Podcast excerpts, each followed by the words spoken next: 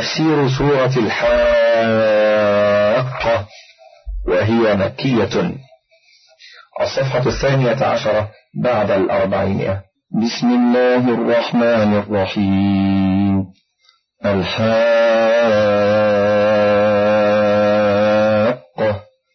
ما الحاقة؟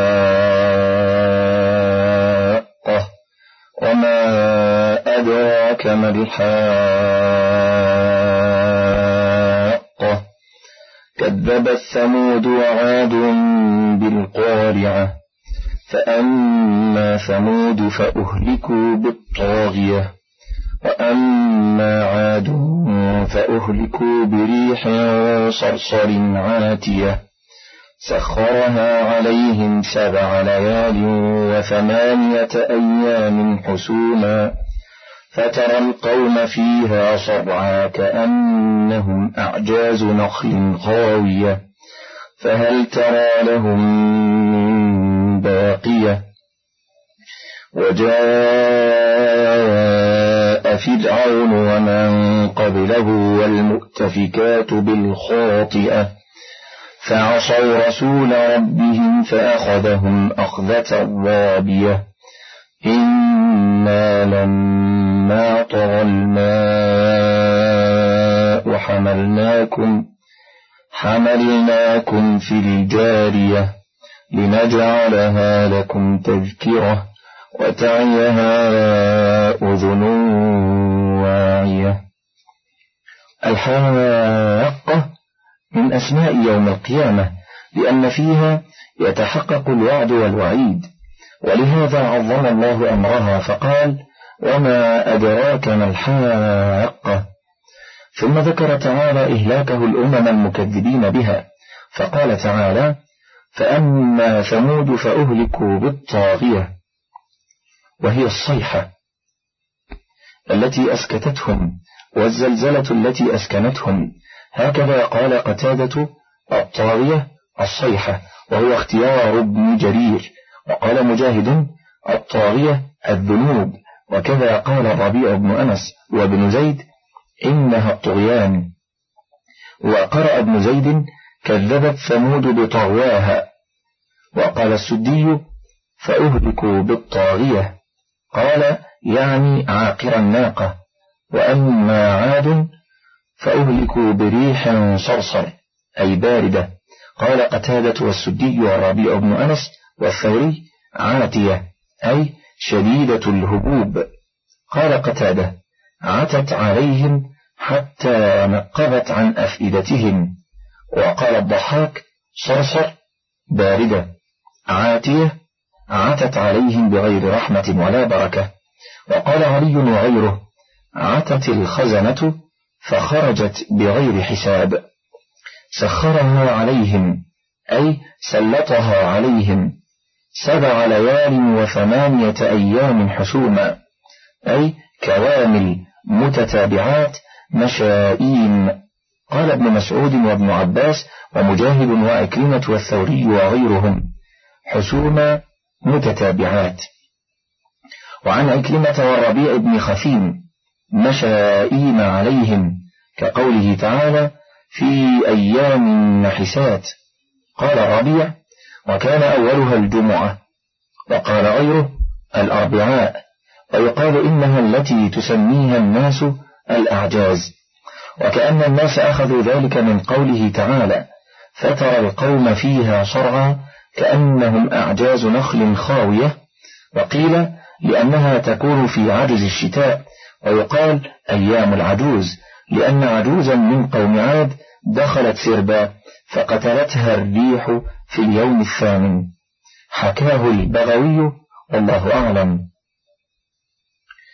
قال ابن عباس خاوية خربة وقال غيره بالية أي جعلت الريح تضرب بأحدهم الأرض فيخر ميتا على أم رأسه فينشرخ رأسه ويبقى جثة هامدة كأنها قائمة النخلة إذا خرت بلا أغصان. وقد ثبت في الصحيحين عن رسول الله صلى الله عليه وسلم أنه قال نصرت بالصبا وأهلكت عاد بالدبور.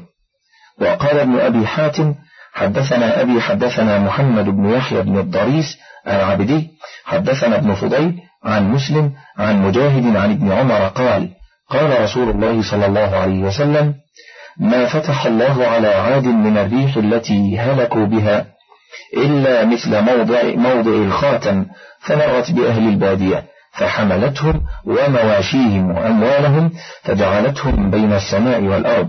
فلما رأى ذلك أهل الحاضرة من عاد الريح وما فيها قالوا هذا عارض ممطرنا فألقت أهل البادية ومواشيهم على أهل الحاضرة. فألقت أهل البادية ومواشيهم ومواشيهم على أهل الحاضرة وقال الثوري عن ليث عن مجاهد الريح لها جناحان وذنب فهل ترى لهم من باقية؟ أي هل تحس منهم من أحد من بقاياهم أو ممن ينتسب إليهم؟ بل بادوا عن آخرهم ولم يجعل الله لهم خلفا. ثم قال تعالى وجاء فرعون ومن قبله قرئ بكسر القاف. قبله أي ومن عنده ممن في زمانه من أتباعه من كفار القبط وقرأ آخرون بفتحها قبله أي ومن قبله من الأمم المشبهين له. وقوله تعالى والمؤتفكات وهو الأمم المكذبون بالرسل بالخاطئة وهي التكذيب بما أنزل الله. قال الربيع بالخاطئة أي بالمعصية. وقال مجاهد بالخطايا.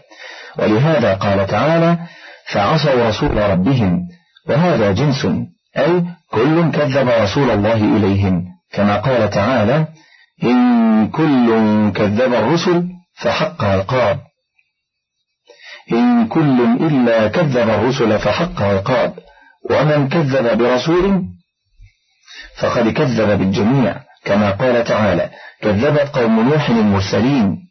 كذبت عاد المرسلين كذبت ثمود المرسلين وإنما جاء إلى كل أمة رسول واحد ولهذا قال ها هنا فعصوا رسول ربهم فأخذهم أخذة رابية أي عظيمة شديدة أليمة.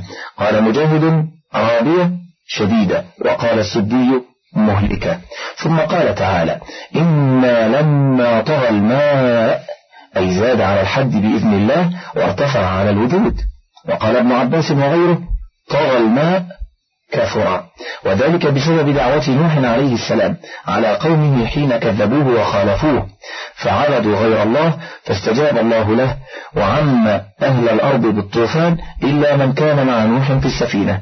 فالناس كلهم من سلالة نوح وذريته. قال ابن جرير حدثنا ابن حميد حدثنا مهران عن أبي سنان سعيد بن سنان عن غير واحد عن علي بن أبي طالب قال لم تنزل قطرة من ماء إلا بكيل على يدي ملك فلما كان نوح أذن الله للماء دون الخزان فطغى الماء على الخزان فخرج. فذلك قوله تعالى إنا لما طغى الماء أي زاد على الحد بإذن الله حملناكم في الجارية ولم ينزل شيء من الريح إلا بكيل على يدي ملك إلا يوم عاد فإنه أذن لها دون الخزان فخرجت فذلك قوله تعالى بريح صرصر عاتية أي عتت على الخزان ولهذا قال تعالى ممتنا على الناس إنا لما طغى الماء حملناكم في الجارية. وهي السفينة الجارية على وجه الماء لنجعلها لكم تذكرة. عاد الضمير في الجنس لدلالة المعنى عليه أي وأبقينا لكم من جنسها ما تركبون على تيار الماء في البحار. كما قال وجعل لكم من الفلك والأنعام ما تركبون لتستووا على ظهوره ثم تذكروا نعمة ربكم إذا استويتم عليه. وقال تعالى وآية لهم أنا حملنا ذريتهم في الفلك المشحون وخلقنا لهم من مثله ما يركبون. وقال قتادة أبقى الله السفينة حتى أدركها أوائل هذه الأمة. والأول أظهر ولهذا قال تعالى وتعيها أذن واعية أي وتفهم هذه النعمة وتذكرها أذن واعية. قال ابن عباس حافظة سامعة. وقال قتادة أذن واعية. عقلت عن الله فانتفعت بما سمعت من كتاب الله. وقال الضحاك وتعيها أذن واعية سمعتها أذن ووعت. أي من له سمع صحيح وعقل رجيح. وهذا عام في كل من فهم ووعى. وقد قال ابن أبي حاتم حدثنا أبو زرعة الدمشقي حدثنا العباس بن الوليد بن صبيح الدمشقي حدثنا زيد بن يحيى حدثنا علي بن حوشب سمعت مكحولا يقول لما نزل على رسول الله صلى الله عليه وسلم وتعيها أذن واعية قال رسول الله صلى الله عليه وسلم سألت ربي أن يجعلها أذن علي. قال مكحول فكان علي يقول ما سمعت من رسول الله صلى الله عليه وسلم شيئا قط فنسيته. وهكذا رواه ابن جرير عن علي بن سهل عن الوليد بن مسلم عن علي بن حوشب عن مكحول به وهو حديث مرسل. وقد قال ابن أبي حاتم أيضا حدثنا جعفر بن محمد بن عامر حدثنا بشر بن آدم حدثنا عبد الله بن الزبير أبو محمد يعني والد أبي أحمد الزبيري. حدثني صالح بن الهيثم سمعت بريدة الأسلمي يقول قال رسول الله صلى الله عليه وسلم لعلي إني أمرت أن أدنيك ولا أقصيك وأن أعلمك وأن تعي. وحق لك أن تعي. قال فنزلت هذه الآية وتعيها أذن واعية. ورواه ابن جرير عن محمد بن خلف عن بشر بن آدم به ثم رواه ابن جرير من طريق آخر عن داود الأعمى عن بريدة به ولا يصح أيضا. فإذا نفخ في الصور نفخة واحدة وحملت الأرض والجبال فدكتا دكة واحدة. فيومئذ وقعت الواقعة وانشقت السماء فهي يومئذ واهية والملك على أرجائها ويحمل عرش ربك فوقهم يومئذ ثمانية يومئذ تعرضون لا تخفى منكم خافية. يقول تعالى مخبرا عن أهوال يوم القيامة. وأول ذلك نفخة الفزع ثم يعقبها نفخة الصاق حين يصعق من في السماوات ومن في الأرض إلا من شاء الله ثم بعدها نفخة القيام لرب العالمين والبعث والنشور وهذه هي النفخة. وقد أكدها ها هنا بأنها واحدة لأن أمر الله لا يخالف ولا يمانع ولا يحتاج إلى تكرار ولا تأكيد. وقال الربيع هي النفخة الأخيرة. والظاهر ما قلناه ولهذا قال ها هنا وحملت الأرض والجبال فدكتا دكة واحدة أي فمدت مد الأديم العكاظي وتبدلت الأرض غير الأرض فيومئذ وقعت الواقعة أي قامت القيامة وانشقت السماء فهي يومئذ واهية. قال سماك عن شيخ من بني أسد عن علي قال تنشق السماء من المجرة رواه ابن أبي حاتم وقال ابن جريج هي كقوله وفتحت السماء فكانت أبوابا. وقال ابن عباس متخرقة والعرش بحذائها والملك على أرجائها. الملك اسم جنس أي الملائكة على أرجاء السماء. قال ابن عباس على ما لم يه منها. على ما لم يه منها أي حافاتها. وكذا قال سعيد بن جبير والأوزاعي وقال الضحاك أطرافها وقال الحسن البصري أبوابها وقال الربيع بن أنس في قوله والملك على أرجائها يقول على ما استدق من السماء ينظرون إلى أهل الأرض وقوله تعالى ويحمل عرش ربك فوقهم يومئذ ثمانية أي يوم القيامة يحمل العرش ثمانية من الملائكة. ويحتمل أن يكون المراد بهذا العرش العرش العظيم أو العرش الذي يوضع في الأرض يوم القيامة لفصل القضاء والله أعلم بالصواب.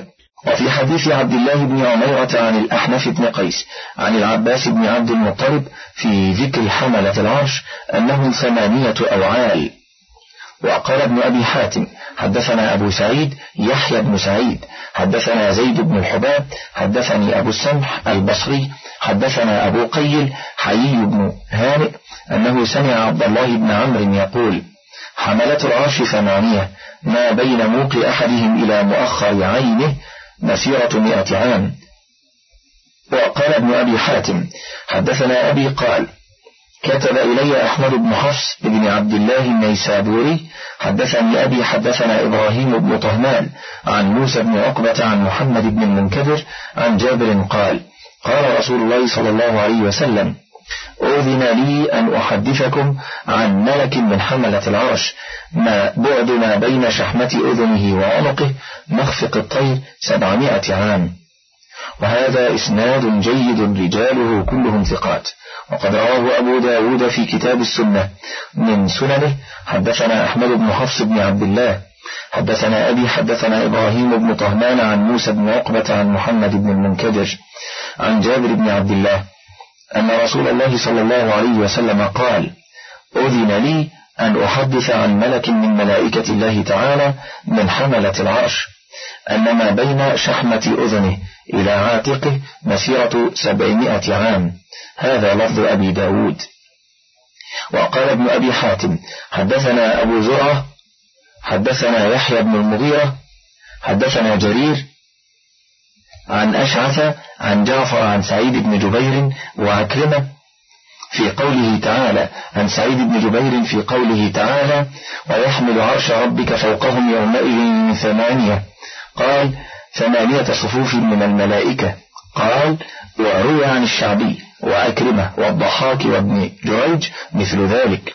وكذا روى السدي عن أبي مالك عن ابن عباس ثمانية صفوف وكذا روى الأوفي عنه. وقال الضحاك عن ابن عباس الكروبيون ثمانية أجزء. كل جزء منهم بعدة الإنس والجن والشياطين والملائكة. وقوله تعالى يومئذ تعرضون لا تخفى منكم خافية أي تعرضون على عالم السر والنجوى الذي لا يخفى عليه شيء من أموركم بل هو عالم بالظواهر والسرائر والضمائر. ولهذا قال تعالى لا تخفى منكم خافية.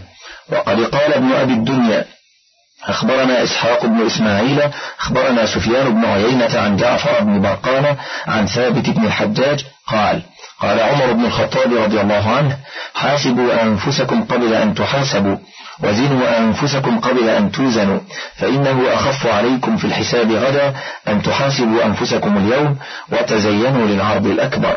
يومئذ تعرضون لا تخفى منكم خافية. وقال الإمام أحمد حدثنا وكيع حدثنا علي بن رفاعة عن الحسن عن أبي موسى قال قال رسول الله صلى الله عليه وسلم يعرض الناس يوم القيامة ثلاث عرضات فأما عرضتان فجدال ومعاذير وأما الثالثة فعند ذلك تطير الصحف في الأيدي فآخذ بيمينه وآخذ بشماله. ورواه ابن ماجة عن أبي بكر بن أبي شيبة عن وكيع به. وقد رواه الترمذي عن أبي كريب عن وكيع عن علي بن علي عن الحسن عن أبي هريرة به. وقد روى ابن جرير عن مجاهد بن موسى عن يزيد عن سليم ابن حيان عن مروان الأصغر عن أبي وائل عن عبد الله قال يعرض الناس يوم القيامة ثلاث عرضات عرضتان معاذير وخصومات والعرضة الثالثة تطير الصحف في الأيدي فآخذ بيمينه وآخذ بشماله.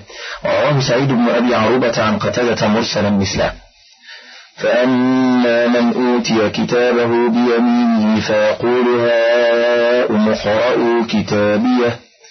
إني ظننت أني ملاق حسابيه فهو في عيشة راضية في جنة عالية قطوفها دانية كلوا واشربوا هنيئا بما أسلفتم هنيئا بما أسلفتم في الأيام الخالية.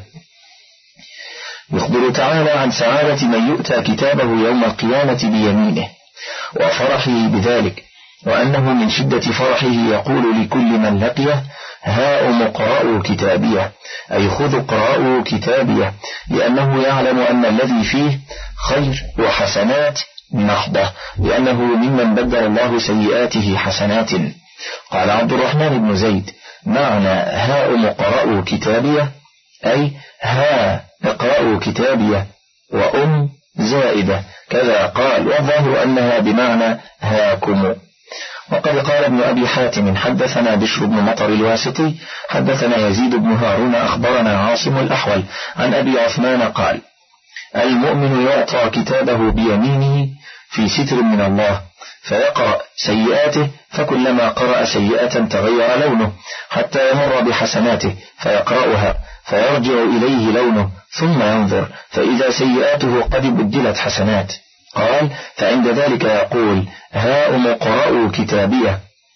وحدثنا أبي حدثنا إبراهيم بن الوليد بن سلمة حدثنا روح بن عبادة حدثنا موسى بن عبيدة أخبرني عبد الله بن عبد الله بن حنظلة غسيل الملائكة قال إن الله يوقف عبده يوم القيامة. فيبدي أي يظهر سيئاته في ظهر صحيفته. فيقول له أنت عملت هذا؟ فيقول نعم أي ربي. فيقول له إني لم أفضحك به وإني قد غفرت لك. فيقول عند ذلك هاؤم اقرأوا كتابية. إني ظننت أني ملاق حسابية. حين نجا من فضيحته يوم القيامة. وقد تقدم في الصحيح حديث ابن عمر حين سئل عن الندوة. فقال سمعت رسول الله صلى الله عليه وسلم يقول يبني الله العبد يوم القيامة فيقرره بذنوبه كلها.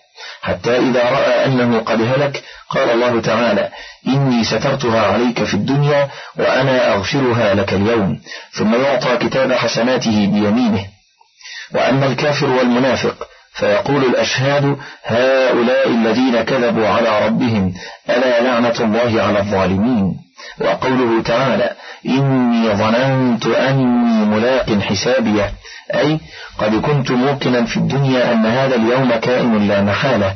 كما قال تعالى الذين يظنون أنهم ملاقوا ربهم. قال الله تعالى فهو في عيشة راضية. أي مرضية. في جنة عالية. أي رفيعة قصورها. حسان حورها. نعيمة دورها دائم حبورها. قال ابن أبي حاتم حدثنا أبي حدثنا أبو عتبة الحسن بن علي بن مسلم السكوني حدثنا إسماعيل بن عياش عن سعيد بن يوسف عن يحيى بن أبي كثير عن أبي سلام الأسود قال سمعت أبا أمامة قال سأل رجل رسول الله صلى الله عليه وسلم هل يتزاور أهل الجنة؟ قال نعم إنه لا يهبط أهل الدرجة العليا إلى أهل الدرجة السفلى فيحيونهم ويسلمون عليهم. ولا يستطيع أهل الدرجة السفلى يصعدون إلى الأعلين تقصر بهم أعمالهم.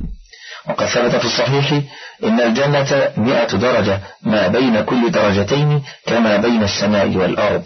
وقوله تعالى قطوفها دانية قال البراء بن عازب أي قريبة يتناولها أحدهم وهو نائم على سريره. وكذا قال غير واحد. قال الطبراني عن الدبري عن سفيان الثوري عن عبد الرحمن بن زياد بن أنعم عن عطاء بن يسار عن سلمان الفارسي قال قال رسول الله صلى الله عليه وسلم لا يدخل أحد الجنة إلا بجواز. بسم الله الرحمن الرحيم. هذا كتاب من الله لفلان ابن فلان أدخلوه جنة عالية قطوفها دانية. وكذا رواه الضياء في صفة الجنة من طريق سعدان بن سعيد عن سليمان التيمي عن أبي عثمان النهدي عن سلمان عن رسول الله صلى الله عليه وسلم قال يعطى المؤمن جوازا على الصراط. بسم الله الرحمن الرحيم. هذا كتاب من الله العزيز الحكيم. لفلان أدخلوه جنة عالية قطوفها دانية. وقوله تعالى كلوا واشربوا هنيئا بما أسلفتم في الأيام الخالية. أي يقال لهم ذلك تفضلا عليهم وامتنانا وإنعاما وإحسانا. وإلا فقد ثبت في الصحيح عن رسول الله صلى الله عليه وسلم أنه قال اعملوا وسددوا وقاربوا واعلموا أن أحدا منكم لن يدخله عمله الجنة. قالوا ولا أنت يا رسول الله؟ قال ولا أنا إلا أن يتغمدني الله برحمة منه وفضل. وأما من أوتي كتابه بشماله فيقول يا ليتني لم أوت كتابيه. ولم أدر ما حسابيه يا ليتها كانت القاضية ما أغنى عني ماليه هلك عني سلطانيه خذوه فغلوه ثم الجحيم صلوه ثم في سلسلة ذرعها سبعون ذراعا فاسلكوه إنه كان لا يؤمن بالله العظيم. ولا يحض على طعام المسكين. فليس له اليوم هاهنا حميم ولا طعام إلا من غسلين لا يأكله إلا الخاطئون. وهذا إخبار عن حال الأشقياء إذا أعطي أحدهم كتابه في العرصات بشماله. فحينئذ يندم غاية الندم فيقول يا ليتني لم أوت كتابيه ولم أدر ما حسابيه يا ليتها كانت القاضية. قال الضحاك يعني موتة لا حياة بعدها. وكذا قال محمد بن كعب الربيع والسدي وقال قتادة تمنى الموت ولم يكن شيء في الدنيا أكره إليه منه.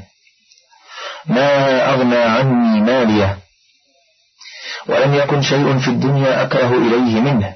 ما أغنى عني ماليه هلك عني سلطانيه. أي لم يدفع عني مالي ولا جاهي عذاب الله وبأسه بل خلص الأمر إلي وحدي فلا معين لي ولا مدير. فعندها يقول الله عز وجل خذوه فغلوه ثم الجحيم صلوه. أي يأمر الزبانية أن تأخذه عنفا من المحشر فتغله. أي تضع الأغلال في عنقه ثم تورده إلى جهنم فتصليه إياها أي تغمره فيها. قال ابن أبي حاتم حدثنا أبو سعيد الأشج حدثنا أبو خالد عن عمرو بن قيس عن المنهال بن عمرو قال إذا قال الله تعالى خذوه ابتدأه سبعون ألف ملك إن الملك منهم لا يقول هكذا فيلقي سبعين ألفا في النار. وروى ابن أبي الدنيا في الأهوال أنه يبتدره أربعمائة ألف ولا يبقى شيء إلا دقة. فيقول مالي ولك؟ فيقول إن الرب عليك غضبان فكل شيء غضبان عليك. وقال الفضيل بن عياض إذا قال الرب عز وجل خذوه فغلوه ابتدأه سبعون ألف ملك أيهم يجعل الغل في عنقه؟ ثم الجحيم صلوه أي اغمروه فيها. وقوله تعالى ثم في سلسلة ذرعها سبعون ذراعا فاسلكوه. قال كعب الأحبار كل حلقة منها قدر حديد الدنيا. وقال العوفي عن ابن عباس وابن جريج من ذراع الملك. وقال ابن جريج قال ابن عباس فاسلكوه تدخل في استه ثم تخرج من فيه ثم ينظمون فيها كما ينظم الجراد في العود حين يشوى.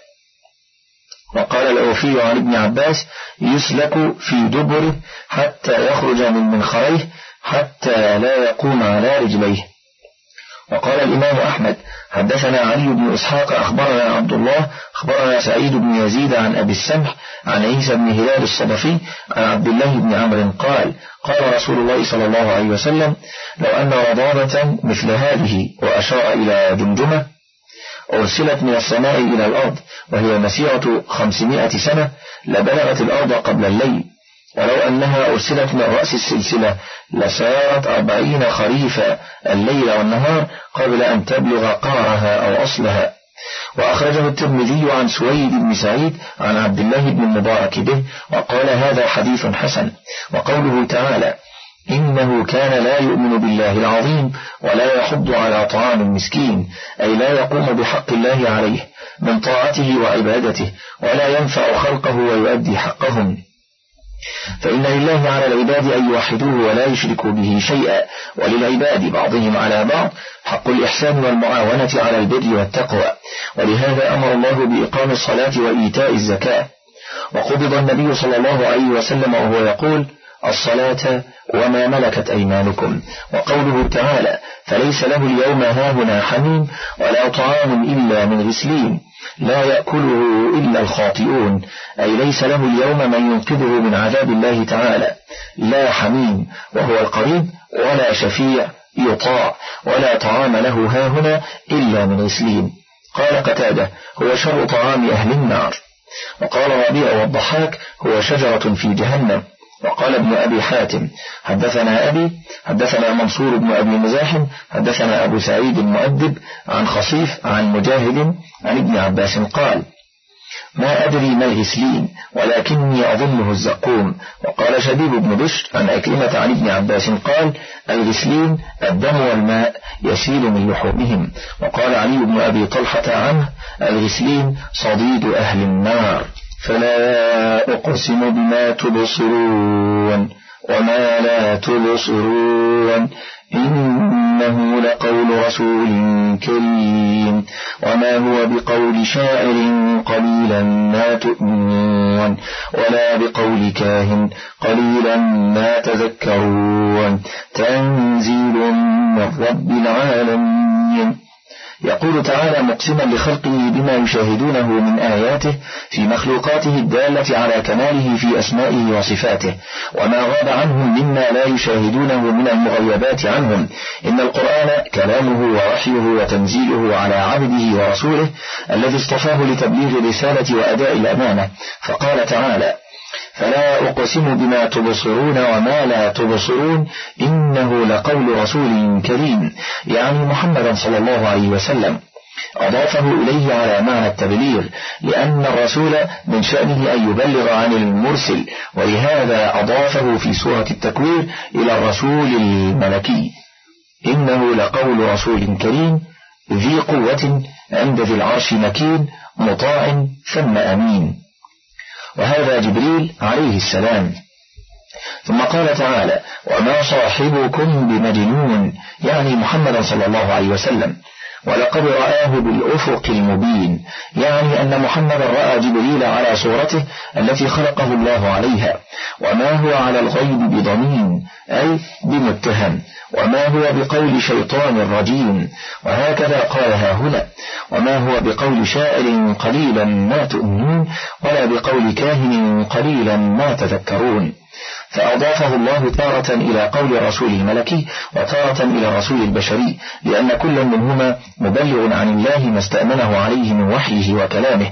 ولهذا قال تعالى تنزيل من رب العالمين قال الإمام أحمد حدثنا أبو المغيرة حدثنا صفوان حدثنا شريح بن عبيد قال قال عمر بن الخطاب خرجت أتعرض رسول الله صلى الله عليه وسلم قبل أن أسلم فوجدته قد سبقني إلى المسجد فقمت خلفه فاستفتح سورة الحاقة فجعلت أعجب من تأليف القرآن. قال فقلت هذا والله شاعر كما قالت قريش. قال فقرأ إنه لقول رسول كريم وما هو بقول شاعر قليلا ما تؤمنون. قال فقلت كاهن.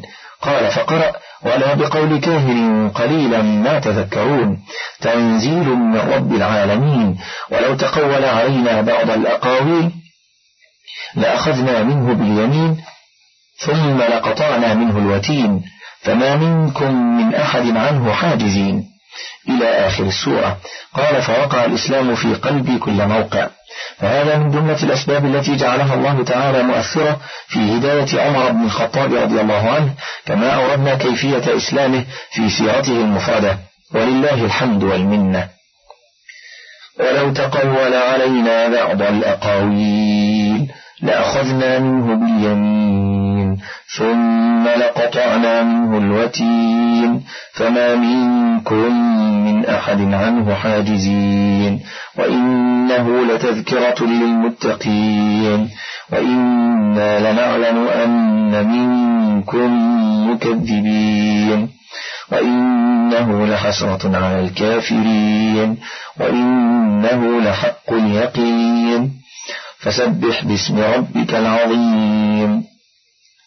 يقول تعالى ولو تقول علينا أي محمد صلى الله عليه وسلم لو كان كما يزعمون مفتريا علينا فزاد في الرسالة أو نقص منها أو قال شيئا من عنده فنسبه إلينا وليس كذلك لعاجلناه بالعقوبة ولهذا قال تعالى لأخذنا منه باليمين قيل معناه لانتقمنا منه باليمين لأنها أشد في البطش وقيل لأخذنا بيمينه ثم لقطعنا منه الوتين. قال ابن عباس وهو نياط القلب وهو العرق الذي القلب مغلق فيه. وكذا قال عكرمة وسعيد بن جبير والحكم وقتادة والضحاك ومسلم البطين وأبو صخر حميد بن زياد وقال محمد بن كعب هو القلب ومراقه وما يليه. وقوله تعالى فما منكم من أحد عنه حاجزين. أي فما يقدر أحد منكم على أن يحجز بيننا وبينه إذا أردنا به شيئا من ذلك. والمعنى في هذا بل هو صادق بار راشد لأن الله عز وجل مقرر له ما يبلغه عنه ومؤيد له بالمعجزات الباهرات والدلالات القاطعات. ثم قال تعالى وإنه لتذكرة للمتقين.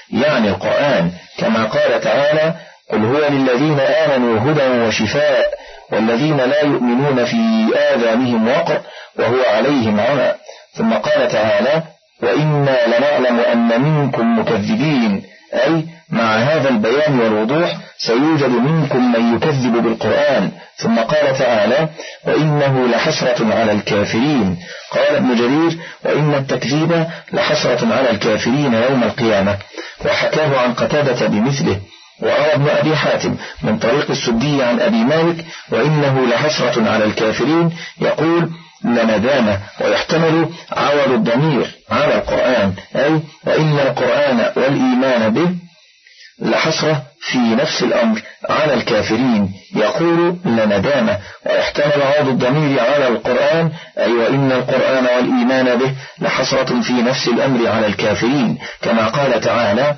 كذلك سلكناه في قلوب المجرمين لا يؤمنون به.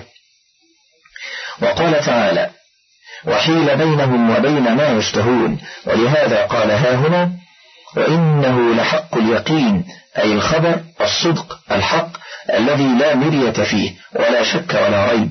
ثم قال تعالى فسبح باسم ربك العظيم أي الذي أنزل هذا القرآن العظيم. آخر تفسير سورة الحاقة ولله الحمد والمنة. وفيما تبقى من الشريط إليكم ما تيسر من تفسير سورة المعارج. تفسير سورة سأل سائل وهي سورة المعارج وهي مكية الصفحة الثامنة عشرة بعد الأربعمائة. بسم الله الرحمن الرحيم. سأل سائل بعذاب للكافرين ليس له دافع من الله ذي المعارج. تعرج الملائكة والروح إليه في يوم كان مقداره كان مقداره خمسين ألف سنة. فاصبر صبرا جميلا إنهم يرونه بعيدا ونراه قريبا. سأل سائل بعذاب واقع فيه تضمين دل عليه حرف الباء كأنه مقدر. استعجل سائل بعذاب واقع كقوله تعالى ويستعجلونك بالعذاب ولن يخلف الله وعده. أي وعذابه واقع لا محالة. قال النسائي حدثنا بشر بن خالد حدثنا أبو أسامة حدثنا سفيان عن الأعمش عن المنهال بن عمرو عن سعيد بن جبير عن ابن عباس في قوله تعالى سأل سائل بعذاب واقع قال النضر بن الحارث بن كلبة وقال الأوفي عن ابن عباس سأل سائل بعذاب واقع قال ذلك سؤال الكفار عن عذاب الله وهو واقع بهم. وقال ابن أبي نجيح عن مجاهد في قوله تعالى سأل سائل دعا داع بعذاب واقع يقع في الآخرة. قال وهو قوله اللهم إن كان هذا هو الحق من عندك فأمطر فأمطر علينا حجارة من السماء أو ائتنا بعذاب أليم.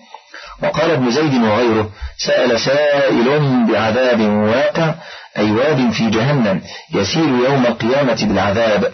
وهذا القول ضعيف بعيد عن المراد والصحيح الأول لدلالة السياق عليه.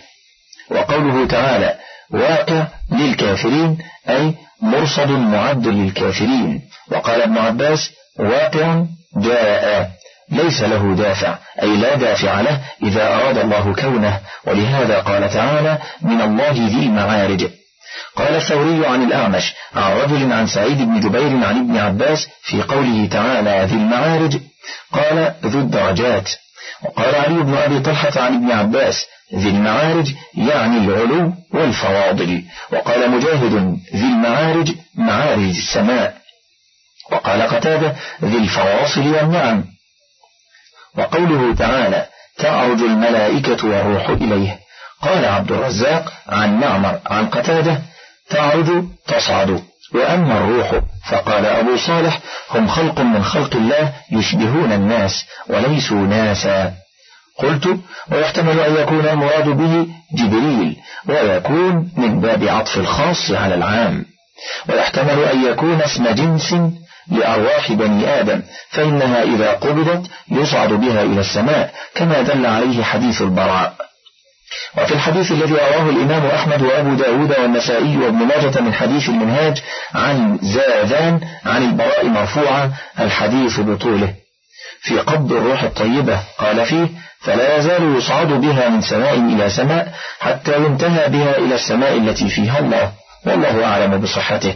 فقد تكلم في بعض رواته ولكنه مشهور وله شاهد في حديث أبي هريرة فيما تقدم من رواية الإمام أحمد والترمذي وابن ماجة من طريق ابن أبي الدنيا عن محمد بن عمرو بن عطاء عن سعيد بن يسار عنه.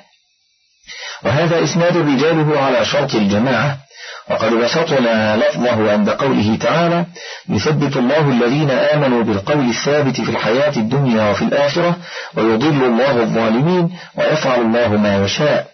وقوله تعالى في يوم كان مقداره خمسين ألف سنة. فيه أربعة أقوال. أحدها أن المراد بذلك مسافة ما بين العرش العظيم إلى أسفل السافلين وهو قرار الأرض السابعة. وذلك مسيرة خمسين ألف سنة. هذا ارتفاع العرش عن المركز الذي في وسط الأرض السابعة. وكذلك اتساع العرش من قطر إلى قطر مسيرة خمسين ألف سنة. وأنه من ياقوتة حمراء كما ذكره ابن أبي شيبة في كتاب صفة العرش. وقد قال ابن أبي حاتم عند هذه الآية حدثنا أحمد بن سلمة حدثنا إسحاق بن إبراهيم أخبرنا حكام عن عمرو بن معمر بن معروف عن ليث عن مجاهد عن ابن عباس في قوله تعالى في يوم كان مقداره خمسين ألف سنة قال منتهى أمره من أسفل الأراضين إلى منتهى أمره من فوق السماوات خمسين ألف سنة. في يوم كان مقداره ألف سنة يعني بذلك حين ينزل الأمر من السماء إلى الأرض ومن الأرض إلى السماء في يوم واحد فذلك مقداره ألف سنة. لأن ما بين السماء والأرض مقدار مسيرة خمسمائة عام. وقد رواه ابن جرير عن ابن حميد عن حكام بن سالم عن عمرو بن معروف عن ليث عن مجاهد. قوله لم يذكر ابن عباس وقال ابن أبي حاتم حدثنا أبي حدثنا علي بن محمد الطنافسي حدثنا إبراهيم بن منصور حدثنا نوح المعروف عن عبد الوهاب بن مجاهد عن أبيه عن ابن عباس قال غلظ كل أرض خمسمائة عام وبين كل أرض إلى أرض خمسمائة عام فذلك سبعة آلاف عام. وغلظ كل سماء خمسمائة عام وبين السماء إلى السماء خمسمائة عام. فذلك أربعة عشر ألف عام. وبين السماء السابعة وبين العرش مسيرة ستة وثلاثين ألف عام. فذلك قول الله في يوم كان مقداره خمسين ألف سنة. انتهى تفسير سورتي نون والحاقة لابن كثير.